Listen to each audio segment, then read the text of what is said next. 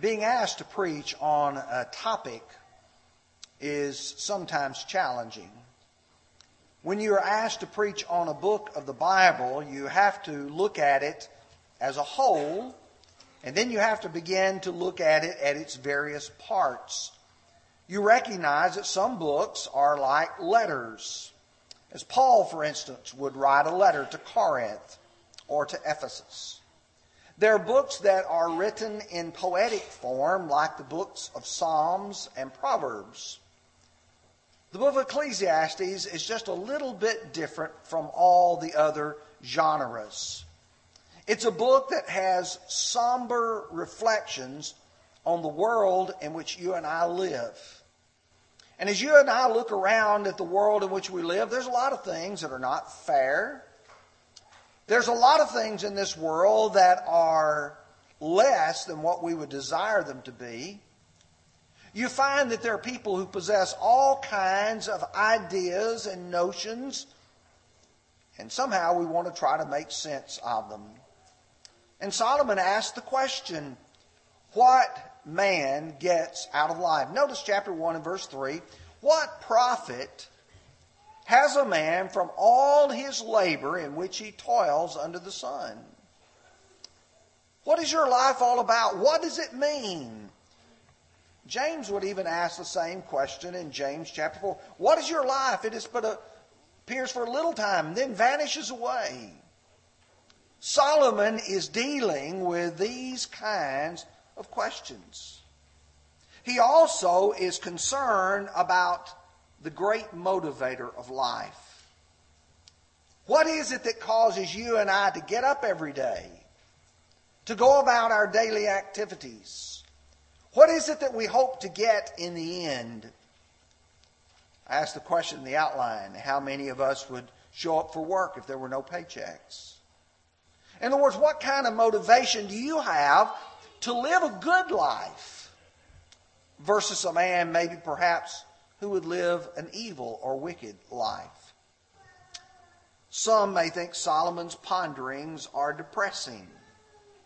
And if you look at life and life alone without looking at eternity, I can assure you there's a lot of sadness there's a lot of depressing things in this life.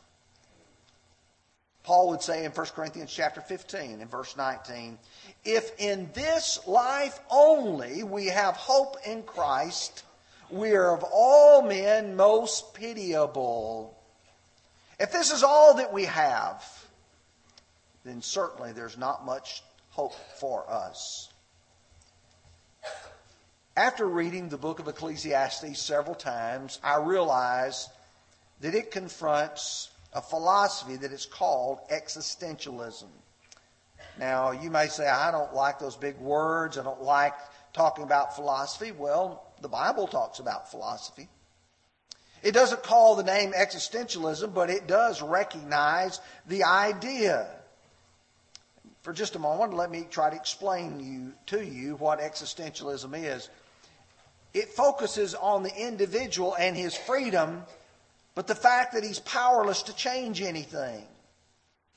For instance, just like a hamster will get on one of those little wheels and run and run and run, and he's doing something, but he can't change himself by getting out of the little cage that he's in and the little wheel that he's on. In fact, I had to read some writings of an existential philosopher by the name of John Paul Sartre.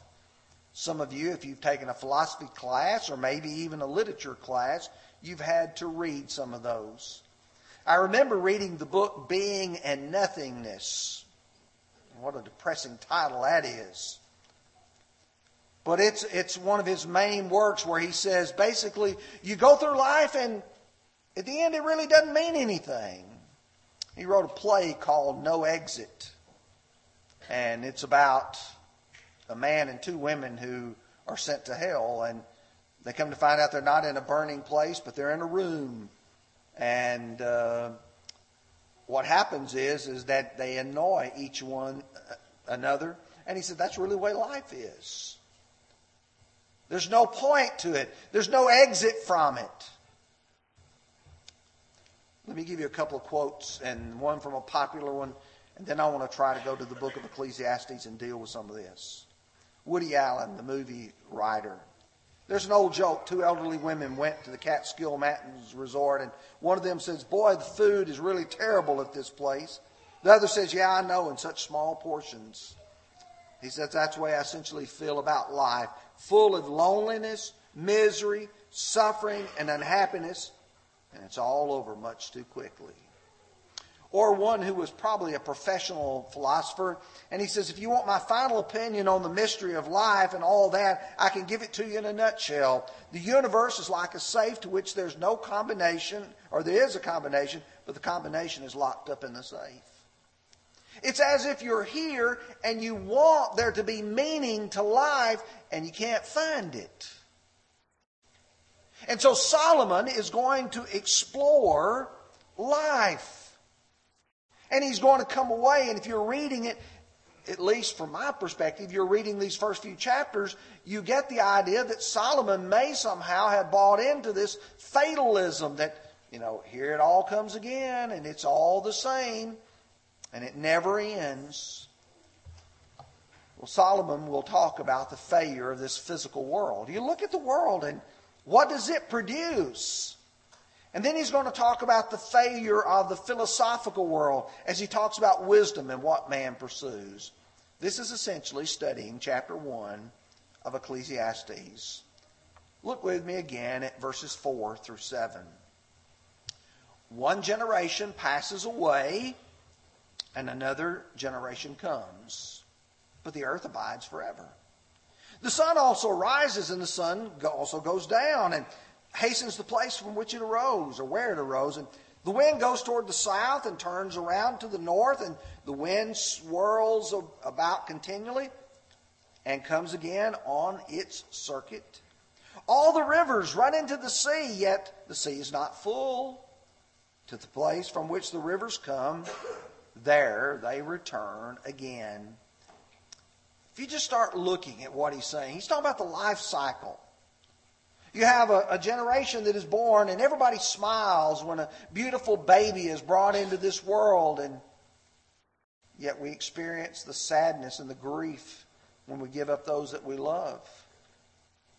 A generation comes, and a generation goes. And it seems as if it's one generation after another over this past several weeks, we've given up several great godly people. The discussion that's been had among us is how many of these people have made such profound impacts on our lives? And then we talk about how those who were before them made impact. And it appears that this is something depressing. Or he talks about in verse 5 the sun rises, the sun sets, and it does it all over again day after day after day. Then he talks about verse 6 the wind blows from one direction to another, and then it seems as if it never ends. The wind continually blows. And then verse 7 the rain.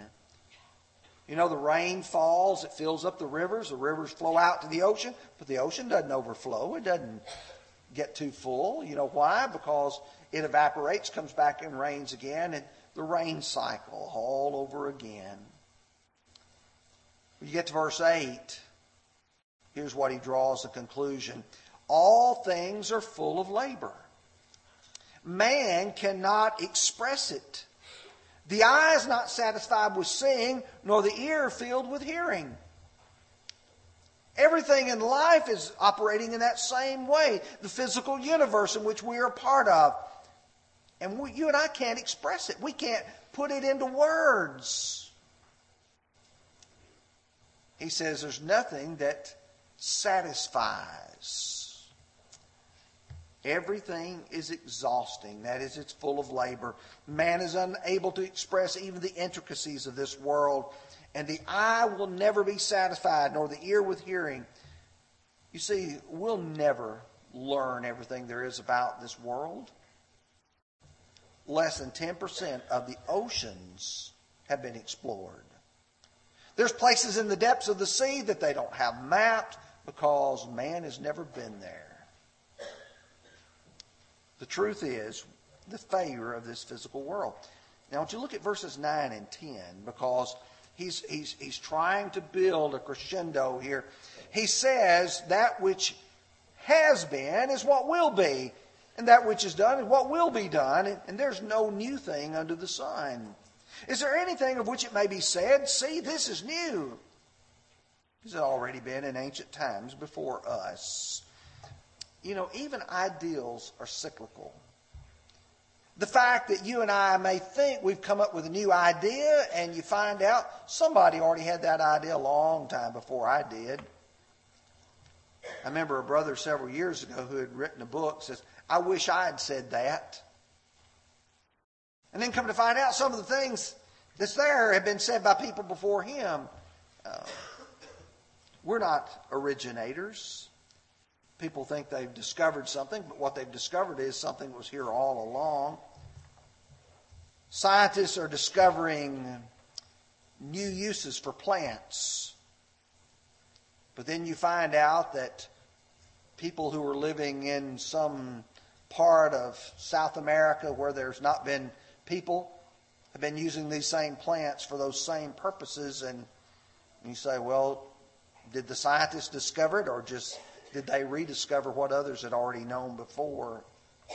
The Athenians were in a hopeless pursuit of, as Paul would say, either trying to spend their time either to tell or to hear some new thing. I want to find something new. And Solomon says it doesn't exist. And so he pondered now. If you look at this world, what you see is cycles, and it keeps happening over and over again. There's nothing new under the sun. Well, maybe then, if I explore wisdom, I explore thinking, I explore my mind, then I can find some reasonable solution to this world. Listen to him in verses 12 through 18. I, the preacher, was king over Israel and Jerusalem, and I set my heart to seek and to search out wisdom concerning all that is done under heaven this is a burdensome task God has given to the sons of man by which they may be exercised. I have seen all the works that are done under the sun, and indeed all is vanity and grasping for wind. What is crooked cannot be made straight, and what is lacking cannot be numbered. I have communed with my heart, saying, Look, I have attained greatness and gained more wisdom than all who were before me in Jerusalem. My heart has understood great wisdom and knowledge, and I set my heart to know wisdom. And also to know madness and folly. I perceive that this is also grasping for wind. For much wisdom is much grief, and he who increases knowledge increases sorrow. As you begin to look at this idea of philosophy, the word philosophy simply means love of wisdom. The first part, P H I L, like Philadelphia, means to love something. The last part, Sophia, is the word for wisdom. So it's to love wisdom, to love understanding. Can philosophy provide you and I what we need to do to find meaning in life? Look at verse 13. Solomon wanted to seek and to search out by wisdom. I'm going to take my mind and I'm going to try to see if I can find out what life is all about. Can I think about it enough? Can I reason about it enough? Well, wisdom can either be worldly or spiritual. And the Bible addresses this idea of worldly wisdom, and you can see it prominently in the book of 1 Corinthians. You see, Paul is writing to a group of people who are, like the people of Athens, philosophers. And he says in 1 Corinthians chapter 1, 20 and 21, Where is the wise? Where is the scribe? Where is the disputer of this age?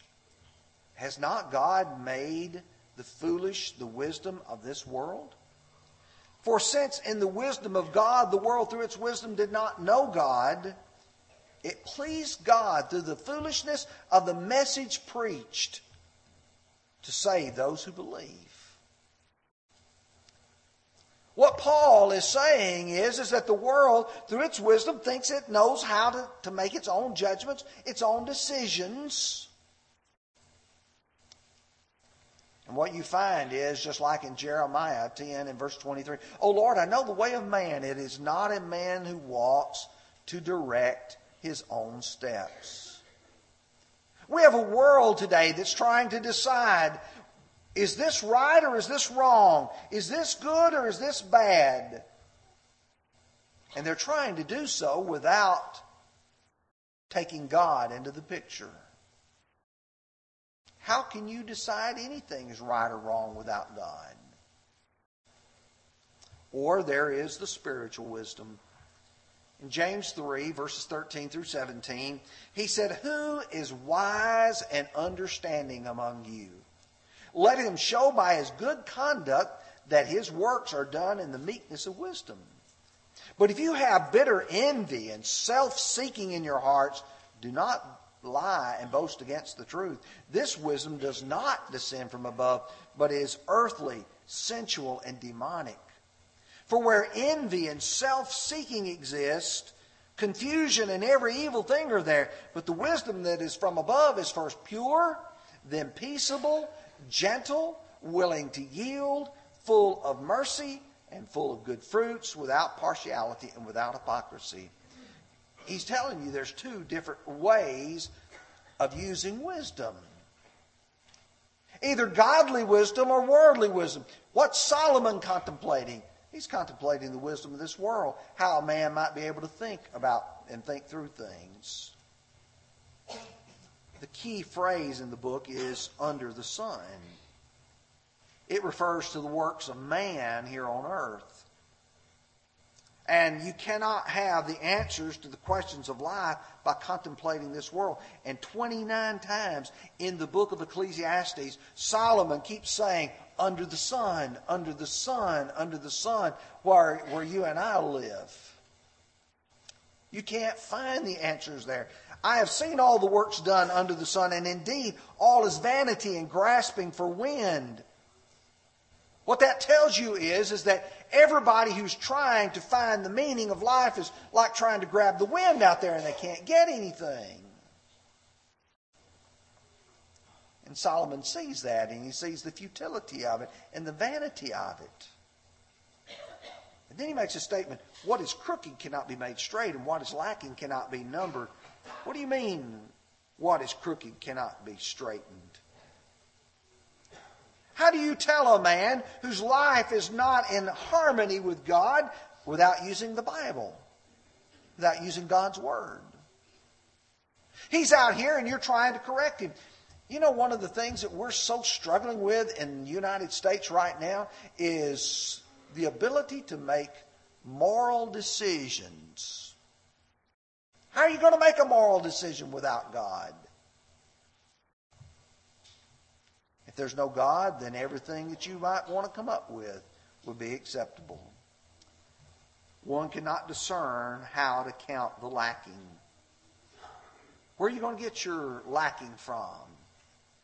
If God doesn't provide, man is insufficient on his own. Now, someone says, well, but these people, they just didn't have enough information. They just weren't wise enough. You've got to come down to our generation to find truly wise men. Solomon would laugh. Look at verses 16 through 18 again. I commune with my heart, saying, Look, I have attained greatness and have gained more wisdom than all who were before me in Jerusalem. My heart has understood great wisdom and knowledge. And I set my heart to know wisdom and to know madness and folly. I perceive that this is also grasping for wind. For in much wisdom is much grief, and he who increases in knowledge increases sorrow. He said, I commune with my heart. That's essentially saying, I thought about it, I pondered on it. I don't know about the rest of you guys, but I sit around every once in a while and think. Hopefully, I'm thinking, here's what God's Word says, and here's how it ought to find some application to men's lives. You know, Solomon said, I, I, I thought about the things of this world, and he said, uh, I didn't see any answers. And when you think about Solomon, he was the wisest man on earth. 1 Kings 4 29. And Solomon gave wisdom and exceeding great understanding and largeness of heart like the sand on the seashore. Thus Solomon's wisdom excelled all the wisdom of the men of the East, all the wisdom of Egypt. He was wiser than all men, than Ethan the Ezrahite, Heman, Calcol, Darda, sons of Mahol, and his fame was in all the surrounding nations. He spoke 3,000 proverbs. His songs were 1,005. He also spoke of trees and of the cedars of Lebanon, even to the hyssop that springs out of the wall. He also spoke of animals, of birds, of creeping things, and of fish. And all and the men of all nations from the kings of the earth who had heard of his wisdom came to hear the wisdom of Solomon. I want you to consider the breadth of his understanding. Here's a man who knew how to deal with people. That's a wisdom in and of itself. Here's a man who knew horticulture. He knew trees. He knew the various plants. Here's a man who knew zoology. He understood animals. You got botany, you got zoology. You got a man here who is a very broad understanding and training because God gave him that understanding. He was wise enough to know, but that didn't prevent him from making mistakes. Folks, I want you to think about that. Here's wisdom, here's knowledge, here's understanding, and he says, with it comes sorrow and grief. You know why? Because Solomon says, I knew better, but I didn't do better. You say, well, that's ridiculous. Why didn't he do better? What about yourself? Have any of us ever known to do better? Have any of us understood that what we're doing was unwise and not very smart, but did so anyway? When you read 1 Kings chapter 11, I'm just going to look at the first four verses there. I think that's plenty. There's more, but he says he loved many foreign women, as well as the daughter of Pharaoh, the women of the Moabites, Ammonites, Edomites, Sidonians, and Hittites, from whom nations the Lord had, had said, The children of Israel, you shall not intermarry with them, nor they with you. you shall, they will surely turn away your hearts after their gods. Solomon clung to these in love. He had 700 wives, princes, and 300 concubines, and these, his wives turned away his heart. Here's a man who knew what God had said, and he did it anyway.